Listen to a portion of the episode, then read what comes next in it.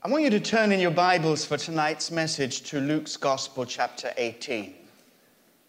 Tonight and tomorrow, I'm going to do a very short two part series on spiritual vision. Tonight, I'm talking about having your spiritual vision restored. Let me just, now I've said that, I've got to say something else. I'm not saying that you don't have vision. I'm not saying there's something wrong with your spiritual eyesight. But I don't think there is anybody in the house tonight that does not want a renewed vision. And prophetically, God gives a new vision, a renewed vision for every season. Now, it's not just a trick of the calendar that takes us from one year to the next. Actually, there are times and seasons with God. And I'm going to encourage you tonight and tomorrow, if you're with us, you can pick the message up online as well, also. I'm going to encourage you to ask God for fresh vision. And I want you from the very beginning, when I put, uh, read the story, if you put yourself in the, in the shoes of this man who needed vision. And his deepest prayer, his cry to Jesus was, Lord, restore my sight. I want to see. Okay, let's go right into the story. Luke 18, verses 35 to 43 as he, that is Jesus, drew near to Jericho, a blind man was sitting by the roadside begging. And hearing a crowd go by, he inquired what this meant. They told him, Jesus of Nazareth is passing by. And he cried out, Jesus, Son of David, have mercy on me. And he kept on crying that. I won't repeat it because I think you got the message. And those who were in front rebuked him, telling him, Be, be quiet, be silent. But he cried out all the more, Son of David, have mercy on me. I wanted to hear that in Notting Hill Gate Tube Station. Might wonder what's going on in that church. Verse 40. And Jesus stopped and commanded him to be brought to him. And when he came near, he asked him, What do you want me to do for you? He said, Lord, let me recover my sight. And Jesus said to him, Recover your sight. Your faith has made you well. And immediately he recovered his sight and followed him, glorifying God. And all the people, when they saw it, gave praise to God. Remarkable story. I remember years ago when I was first a Christian, my first venture into one of these Christian conferences where we pitched tents somewhere in some farmer's field and we got together and had meetings. I thought heaven had come to earth. And I met a friend of mine there who was blind, totally without sight. And we kind of clicked and hooked up, and we had lots of conversations and new believer, and he was a fairly new believer. I tell you, we knew everything. I remember us actually congratulating one another, saying how amazing we are that such young Christians, God has given us such amazing insight. We, we, were, we were able to solve all the problems Calvinism, Arminianism, all the problems. We had it all sorted out in the first five minutes. Talk about being blind. But anyway, one night we went for a walk, and it was quite dark out in the country, and our roles were switched. In daylight, I kind of helped guide him, and uh, when the lights went out, everything was dark. I was as blind as he was. But we kept on walking, everything was fine. He said, Oh, Colin, be careful, there's a ditch just about two yards to your right. I said, That's creepy. How did you know that? And I realized then what many people who are partially sighted will tell you that when you have an impairment, physical impairment of your vision, your other faculties get developed. Your sense of smell, your sense of touch and hearing And he could tell by the way that the ground was going that there was likely to be a ditch. Of course, we were by the side of the road, didn't take rocket science, but I had this extraordinary feeling of uh, being led by somebody who, under those circumstances, had more vision than I did. So much for physical blindness. When it comes to spiritual blindness, I must tell you, nothing can compensate for that. If you are spiritually blind, that's it. You don't develop any other senses. There's no spiritual braille.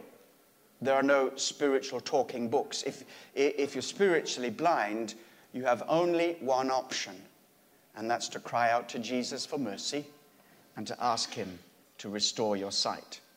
So, this story, which is a tremendous miracle story, and I, I, I, would love to tell you some miracle stories when I've actually seen and witnessed blind eyes open physically in, in various places in the world, and those are wonderful stories. But, but, but tonight, I want us to draw some parallels between physical blindness that this man had and spiritual blindness or spiritual impairment of vision. First thing we notice is that spiritual blindness hinders your progress. It hinders your progress in your spiritual journey. We find him very, very poignant. We find him sitting by the roadside. He wasn't on the road, he wasn't on his way he was sidelined, sitting rather passively, making no progress. Everybody else was on the road, busy going about business, but he could not. He just sat there. He was not on the road to life, and the road of life brings progress, it brings purpose, it brings destiny, it gives you direction, it connects you with God's plan for your life. But if you are spiritually blind to it, you get left behind. You become a spectator, not a participator. Second thing we notice is spiritual blindness impoverishes you. He wasn't exactly doing nothing by the roadside, he was begging. He had no means of supporting himself. He was totally reliant because he was in a position of poverty.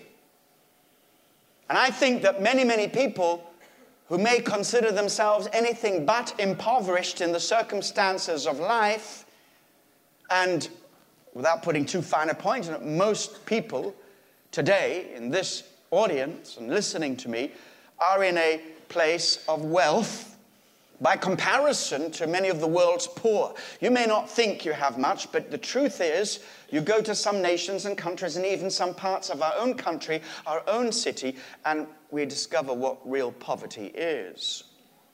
So we might think that we're not poor, but if we have lost our spiritual vision, then we are as poor as you can possibly be. Because it means that you're not being enriched by all that faith, which is the ability to see into the invisible realm, you are impoverished by all that faith does not bring to you.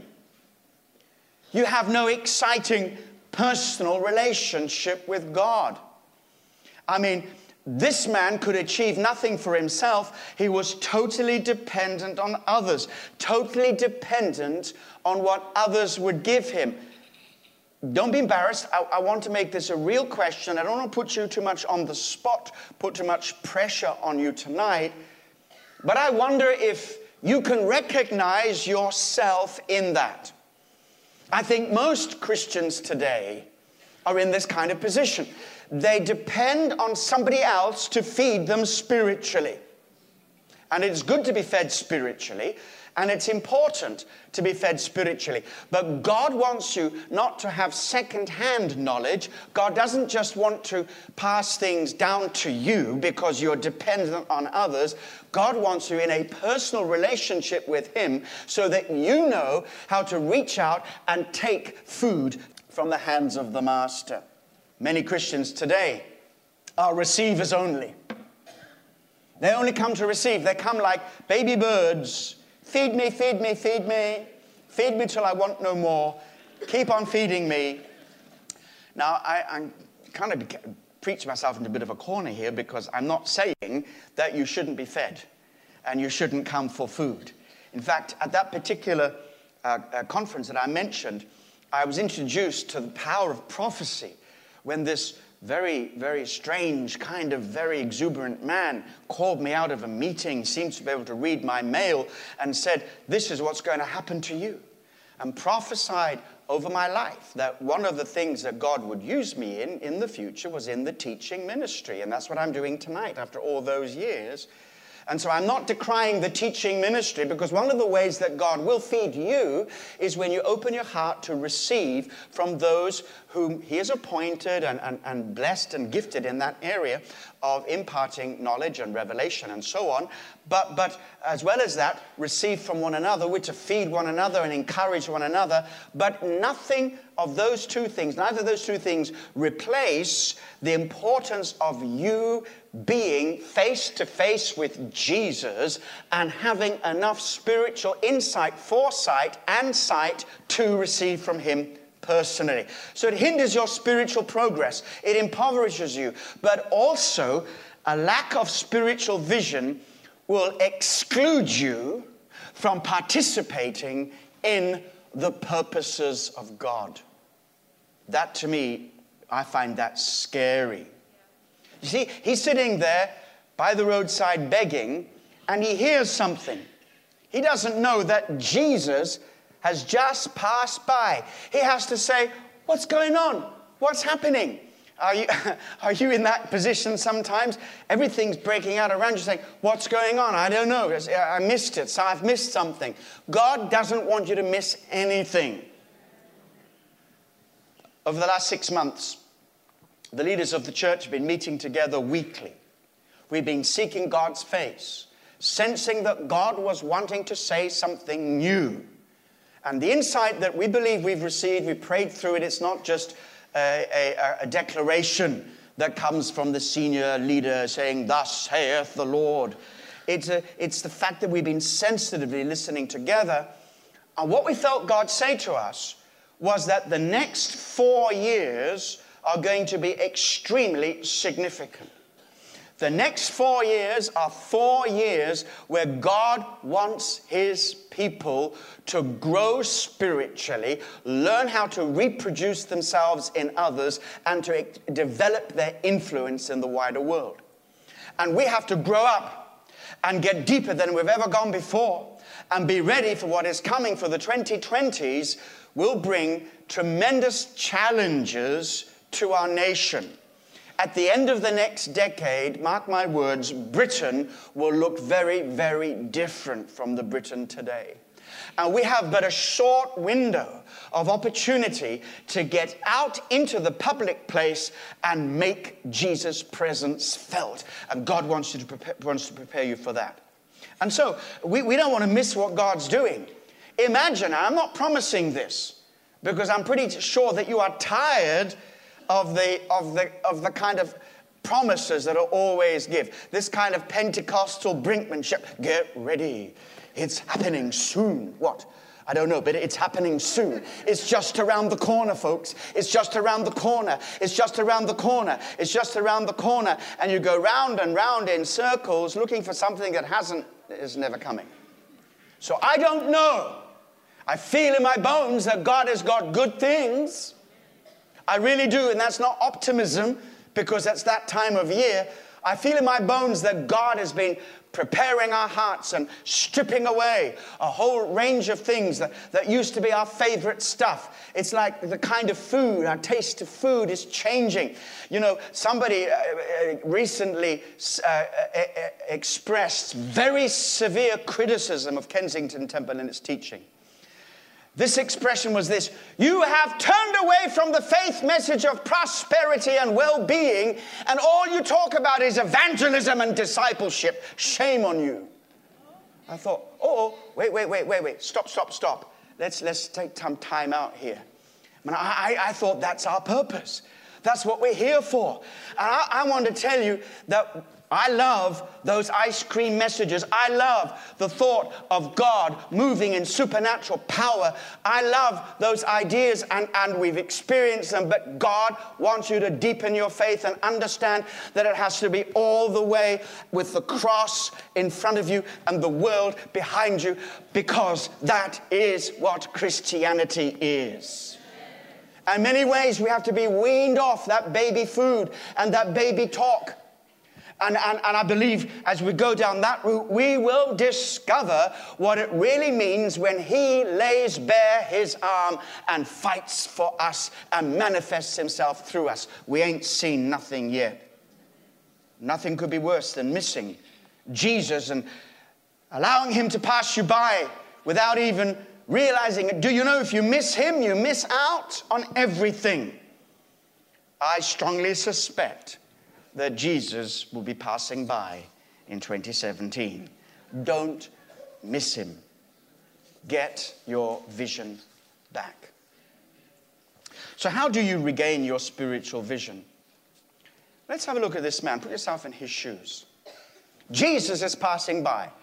Can you imagine what that began to do on the inside of him? So, the first thing he did was inquire something's happening. I sense it, I hear it. What's happening? What's going on? And he inquired of those who had vision. That's the best place to start. Inquire of those who have vision. I'm not just talking about the, the, the, prophets and the apostles and so forth. Thank God for them. I'm, I'm talking about sensitive believers because part of your spiritual birthright is your ability to see the Lord. Part of your spiritual birthright is to have in you the spirit of wisdom and revelation to acknowledge Him. That's what it means to be a Christian. You have the Holy Spirit. Now, way back in the Old Testament, not everybody could know the Lord personally. That's why the mark of the new covenant was at, at that time, you won't need anybody to teach you about knowing God you like having a second-hand knowledge of him. You, you won't have to go to the priest to inquire about this. You won't have to go to the prophets to find out about that. The prophetic ministry and teaching ministry will continue, but you will have the Holy Spirit in you. And that anointing which you have is an anointing that abides, and that anointing, what? Teaches you all things. So, but it's not wrong to go to people and say, listen, what, what, what do you think God's saying? What are you seeing? What are you hearing? Inquire. What's happening? Begin to ask questions. We, uh, the primary 12 leaders, have been spending a lot of time on this, and, and they should be absolute experts in 2020 vision. They, can, they should be now so trained as spiritual op, op, op, people who help check your eyes. Those people. All right, okay, it's getting late. All right. They, they, and they should give you a spiritual eye test very, very quickly and easily. And, and to start to inquire okay, so you've been seeking God for yourselves personally, first of all, but also seeking to hear what the Spirit is saying to the churches. What is He saying? And it's not like you have to accept that and say, yeah, the, the leaders say this, therefore we accept it. You go to the secret place and you check it out and you let God confirm to you. You let God speak to you. Now, here it is very, very important point. What we're about to present to you in the next few weeks, starting on Wednesday, the 11th of January, then Thursday, Friday, the 13th, Saturday, the 14th, is the, the meat the, on the bones of the 2020 vision.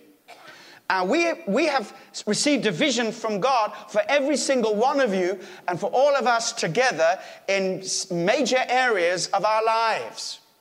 And, but there is no such thing when it comes to spiritual vision as one size fits all. I don't know if you, what you got for Christmas. Did you get one of those one size fits all jumpers? Um, they don't know your size, so they send you a jumper, and uh, you, you, you write back and you say, Thank you, uh, but I wish you hadn't. No, you shouldn't have. That's what you would say. And none of that one size fits all really works because either it's sort of just hanging off you or it, um, okay, let's not go there. All right. So it's very, very rare that off the peg vision works. That's why we don't go here and there and take somebody else's vision and, and play with it. We, we, we hear God for ourselves. We're humble enough and meek enough to listen to what the Spirit is saying to the churches, not just to Kensington Temple as if we're the only thing. And we hear God together. But when you line up with that corporate vision and God takes it, works it out in your life personally, you also have a personal vision that will impact every area of your life. It's just basically the same principle where Jesus said, Seek first the kingdom of God and his righteousness, and all these things will be given to you as well. What is your eye focused on? What are you set on in 2017? Is it, okay, this is the year by faith, by grace, by, by, by hook, by crook, I'm going to get married, Jesus? Is that it? Too small. Your vision is too small. Or, you know, this year, this year, I am going to buy my, I'm going to buy my house. What house? That one. I'm going to buy my house. I'm going to buy my house. It's not for sale. I'm going to buy it anyway. You got no money. I'm going to buy it anyway. Good things. Good things. But do you know that you chase those things and you missed everything? You put God first and you've been in a place where you are you're concerned about his righteousness, in other words, going the way that is right that God shows you, you can be sure that all those things will find their place. Amen and amen. So, inquire of the Lord what's happening. Secondly, recognize that you need fresh vision.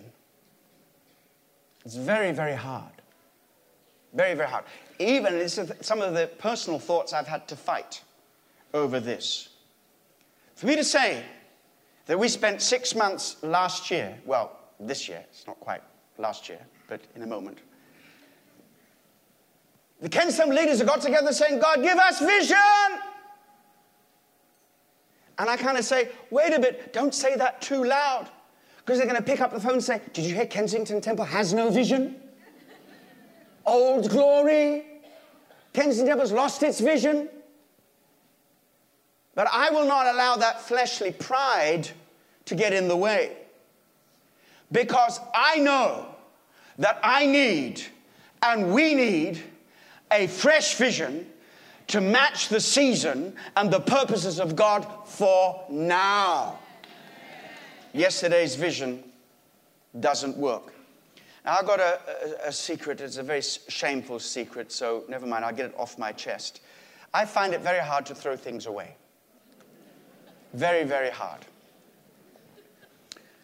So, I was going to say, if you saw my wardrobe, you will never see. So, don't even think of going there. I have clothes which, if I hang on for another 20 years, they might come back into fashion but will they fit? The man that comes and says, oh, you need to, you need to give, give that away to charity. I said, yes, I, I yes, but you know, it, that means so much to me. And I don't wear them. Just as yesterday's clothes don't work for you now, yesterday's vision doesn't work for you today. His mercies are new. His mercies are new. So when he was crying out to God for mercy, he wasn't groveling in the dirt and saying, Oh, I'm such a miserable person. And if I make myself so low that everybody can step on me, maybe you will have pity on me. No, no, no, no. This isn't worm theology. He knew that there is nothing that we can demand from God by way of entitlement. Everything comes by grace. And the only way when we need something supernatural that we have no ability within ourselves to manufacture or produce, and frankly, the stuff that we can manufacture and produce isn't going to make a big difference. So when we need something supernatural, we know it is only by the grace of God and so we say, God, I want to go through your door of mercy. So he cries out, Have mercy on me, son of David. What is Son of David? It was a messianic title. So he was recognizing that this was Messiah, but I want to say his vision of Jesus was very, very limited. Because even Jesus criticized this title, say, how come can Messiah be son of David when David calls him his Lord? So in a way, his understanding of Jesus was very limited. But he's going to go a whole lot further. Now, maybe that's where many of us tonight need a miracle. We need our vision of Jesus expanded to understand who he really is. I guess that everybody here tonight, even if you may not say, Well, you know, I really know this Jesus you're talking about personally, you may know something about him. But I want you to expand your vision tonight. I want you to understand he's not just the son of David, he is the Lord of glory. I want you to understand that his main mission on this planet was to come and bring the kingdom, demonstrate the kingdom, and die and rise again so the kingdom could come in you. And you need him in your life in a very real and personal way. And tonight, it's time. Don't put it off any longer. Holy Spirit, open my eyes. Let me see who Jesus really is, and I can receive him in all his splendor and all his glory. But he cries out for mercy because he recognizes his need. And it's not just that he needs something. You may say, Well, I need a job. Okay, well, probably, hopefully, but a prayer, go out and find one. But this, what he needed, nobody could supply, only the master. I like that. I've got to be very careful what I say because when I say I like it, I don't like it at the time. I like it afterwards. But I was going to say I, I started so I'll finish. This is, after all, his mastermind, isn't it? I've started so I finish.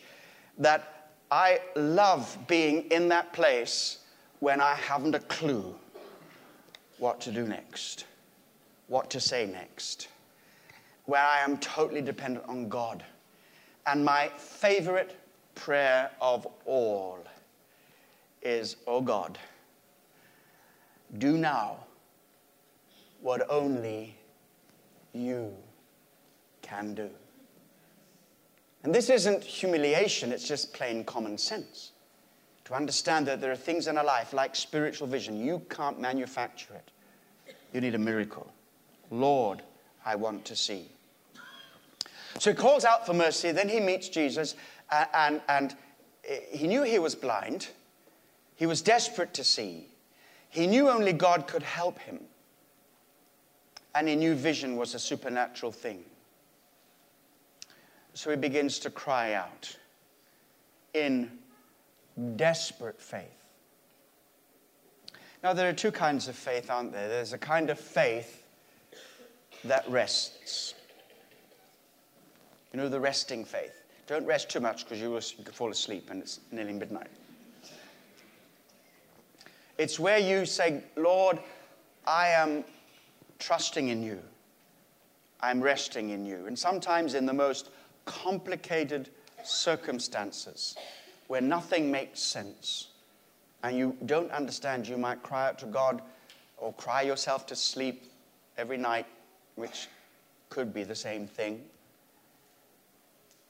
and you just rest in, in his peace. Then there's another kind of faith, which is a more aggressive kind of faith. And it is nearly always, in my experience anyway, born out of desperation when there is nowhere to turn but to Him, nowhere to look but up. And what is interesting to me is that this is the kind of desperation that God wants us to feel. Not because we haven't had this prayer answered or we're still looking for that and God hasn't done it yet and we're getting desperate. But the desperation, and could, could, could you allow God to even tonight to ignite this desperation in you? The desperation of lack of spiritual vision. Why is that so important? I, I don't think anybody, unless you saw the preview, came in tonight thinking, oh, my, my, my, my, my, I'm desperate. I'm desperate. You're desperate. I'm desperate. I need more vision. But that's what the Word of God will do tonight stir you up. So let me say again I'm not saying you have no vision. But maybe your vision needs to be deepened. I'm not saying you have no vision at all. Maybe your vision needs to be expanded. I'm not saying you have no vision. Maybe your vision needs to be more precisely defined so that you know exactly what you're going for. I don't believe in New Year's resolutions. I've already broken mine, so I'm not going to bother. but I believe in New Year revolutions. A revolution in our thinking, a revolution in our understanding. I can't do it all tonight, but in the next few weeks, starting tomorrow, I'm going to unpack some areas of your life to say, where is your spiritual vision for 2017 and on into the years that lie ahead? Where is your spiritual vision concerning your own spiritual growth? Have you got a vision for your spiritual growth? Well, no, I, I, come, I go, I read, I sleep, I, but no, no. What are you going for? What area of your life where God has put his finger on saying, I want to see you grow in this area? I want to see you deepen in your experience of me. And I believe if you, if you spend time in the presence of God, He will show you. I'm not asking you to write a list of all your faults. There aren't enough numbers in, in the numeric system for that. And that's the devil's game. You start saying, oh, this is wrong, that's wrong, the other's wrong. By the time you finish, you're so depressed. You don't put your eyes on your sins, your faults, your failings. You put your eyes on Jesus and allow Him to highlight an area of your life that you, you're going to say, by your help, by your grace, Jesus, I have a vision to see this happen in my life. What is it for you? Is it getting back to the secret place? Is it having a daily disciplined which soon becomes a delightful devotional life? Is it that you say, you know, I, am going to I'm gonna nail this by the grace of God. I'm not going to do my own strength. By the Holy Spirit, I'm going to put to death that stuff in me that has been hindering me so I can run the race. What is it? Now, you, you don't become all bitter and twisted and inward looking and introspective. Don't, don't, don't do that. In fact, in revival times, I show you how to avoid that. Don't, don't do that. But let God speak to you. Let other people speak to you.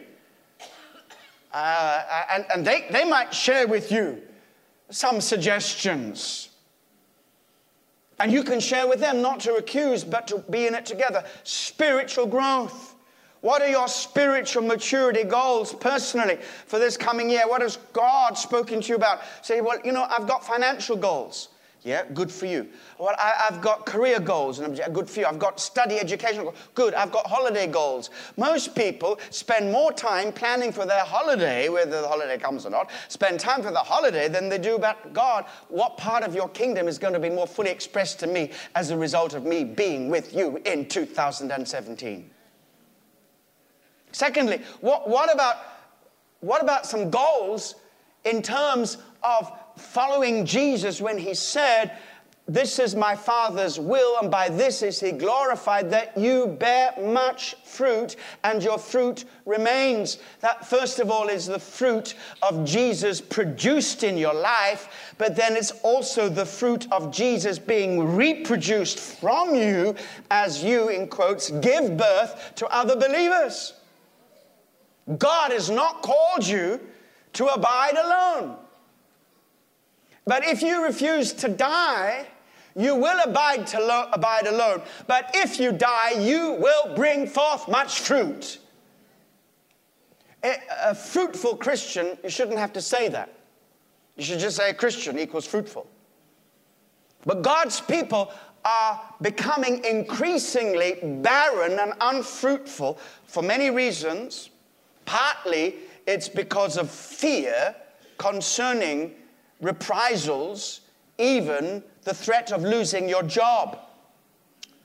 Well, we have a document produced by the Evangelical Alliance and the Lawyers Christian Fellowship. Oh, that warms my heart when I hear about Christian lawyers who are able to stand up and say, Read this. These are your legal rights. And those legal rights, you're going to have to use them or lose them. This is a very harsh warning tonight. I hope you get it in the right spirit.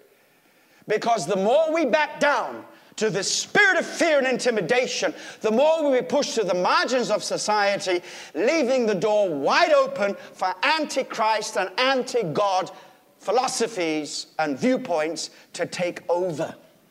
Have you noticed Britain is being reconstructed? Yes, it is. Whatever happened over Brexit, people are panicking. Who are we now? We've left Europe. No, you haven't left Europe. We're still part of Europe. We've just voted to leave the European Union. What that means now is Britain has to say, well, who are we in relation to what are our values? We didn't have to think for ourselves before. The Brussels told us everything. Now we have to say, what do we really believe? What's our nation all about? And there are people, even as I speak, in the corridors of power producing their documents and their plans and their ideas of constructing a new humanist secular Britain. And we have to say, no, not allowed. We are a Christian nation, meaning everything that we have that is valuable comes from our Christian heritage. And I don't believe that we should become, you know, kind of like spiritual despots and start dictating to everybody else, but we must stand firm on the values of this nation, which many of them have derived from the person of Jesus. And so, spiritual growth, numerical growth, but also what, what goals do you have for increasing your influence as a believer and as a community of believers out there in the real world, the wider community. And we have so much to offer, so much of value, particularly if we learn how to serve, serve others, how to love them. I mean, genuinely love them, love them enough to speak the truth but love them enough not just to tell them good news, but be good news. To engage. Do you have any goals in that area? Personally? What? When you, when you begin to see God, what's my future? Which direction am I going to go in, God? What do you want for me? The, the chances are, when you hear from Him, He'll place you in a situation where you will be able to look back on that and say, I was called to that position for such a time as this. And suddenly the whole of your life becomes unified. It's all about loving Jesus and serving Jesus every day of your life. It's not about the church wanting more of your time, it's Jesus saying, I own all of your time. And how you serve me at home, how you serve me when you are recreating, involved in whatever you do for relaxation, entertainment, sports. When you're at work, when you're at college, it's all about loving and glorifying Him.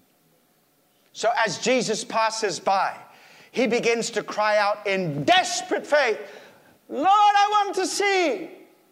Interesting how Jesus didn't heal him until he heard him specifically, till he said it out. I mean, it, it sounds obvious. A blind man says, Have mercy on me, have mercy on me. What do you want me to do for you? Seems like a dumb question. And even if it was a legitimate question, because he may have said, Well, you know, give me 10 bucks, please. He, he may not have been that desperate to change. But Jesus would have known that. So the question that Jesus asked was not for his own development of his own information. He had the man say it out. Because when you learn to speak out very specifically what you want from God, and when that lines up with His will and plan for your life, something is ignited. Here's my chance, he said. What do you want me to do for you? Lord, I want to see. I want my vision back. And Jesus said, You got it. it. Let it be done to you as you have believed and as you have spoken. Spiritual vision is all about faith, you know.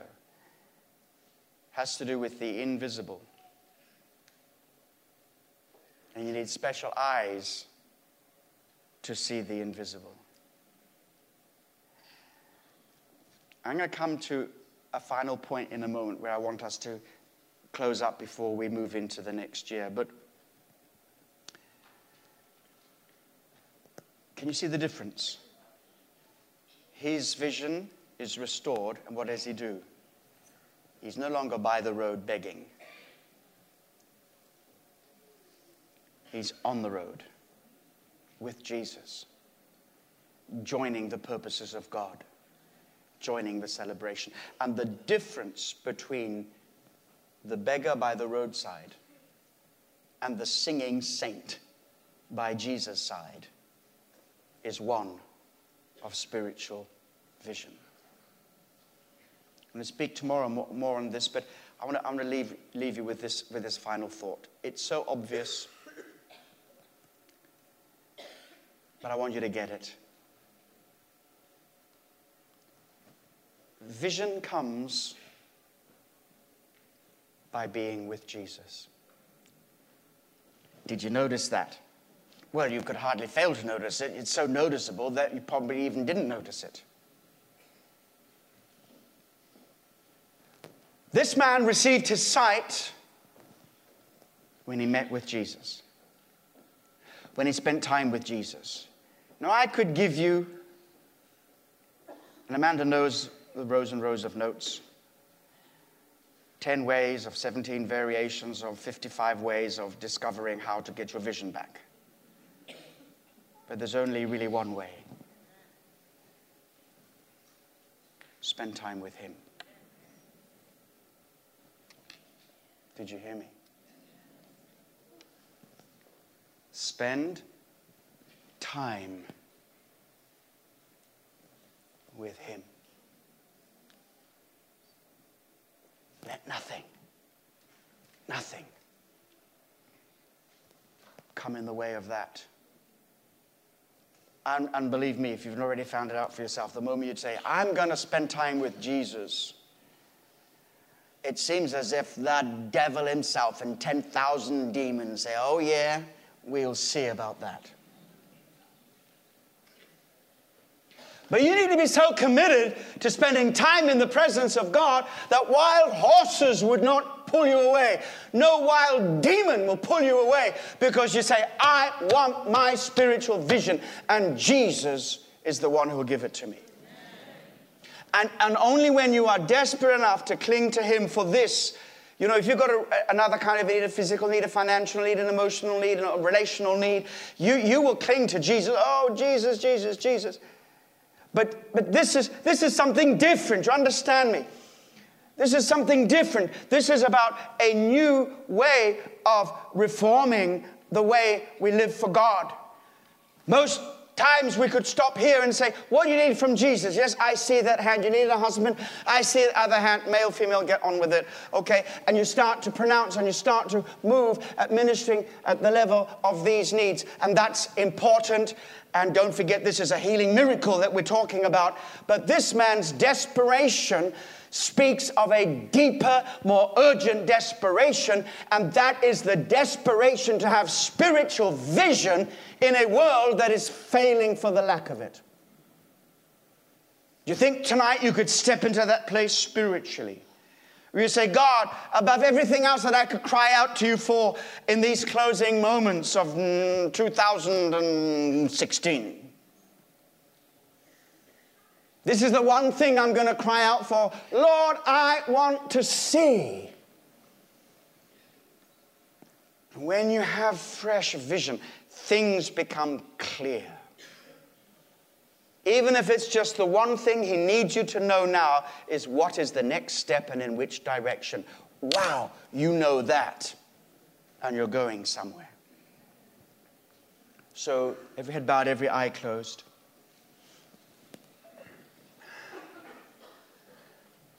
Only the Holy Spirit can stir up in your heart right now a deep desire that might even intensify into a desperation of spirit in which you say, Lord, I want to see.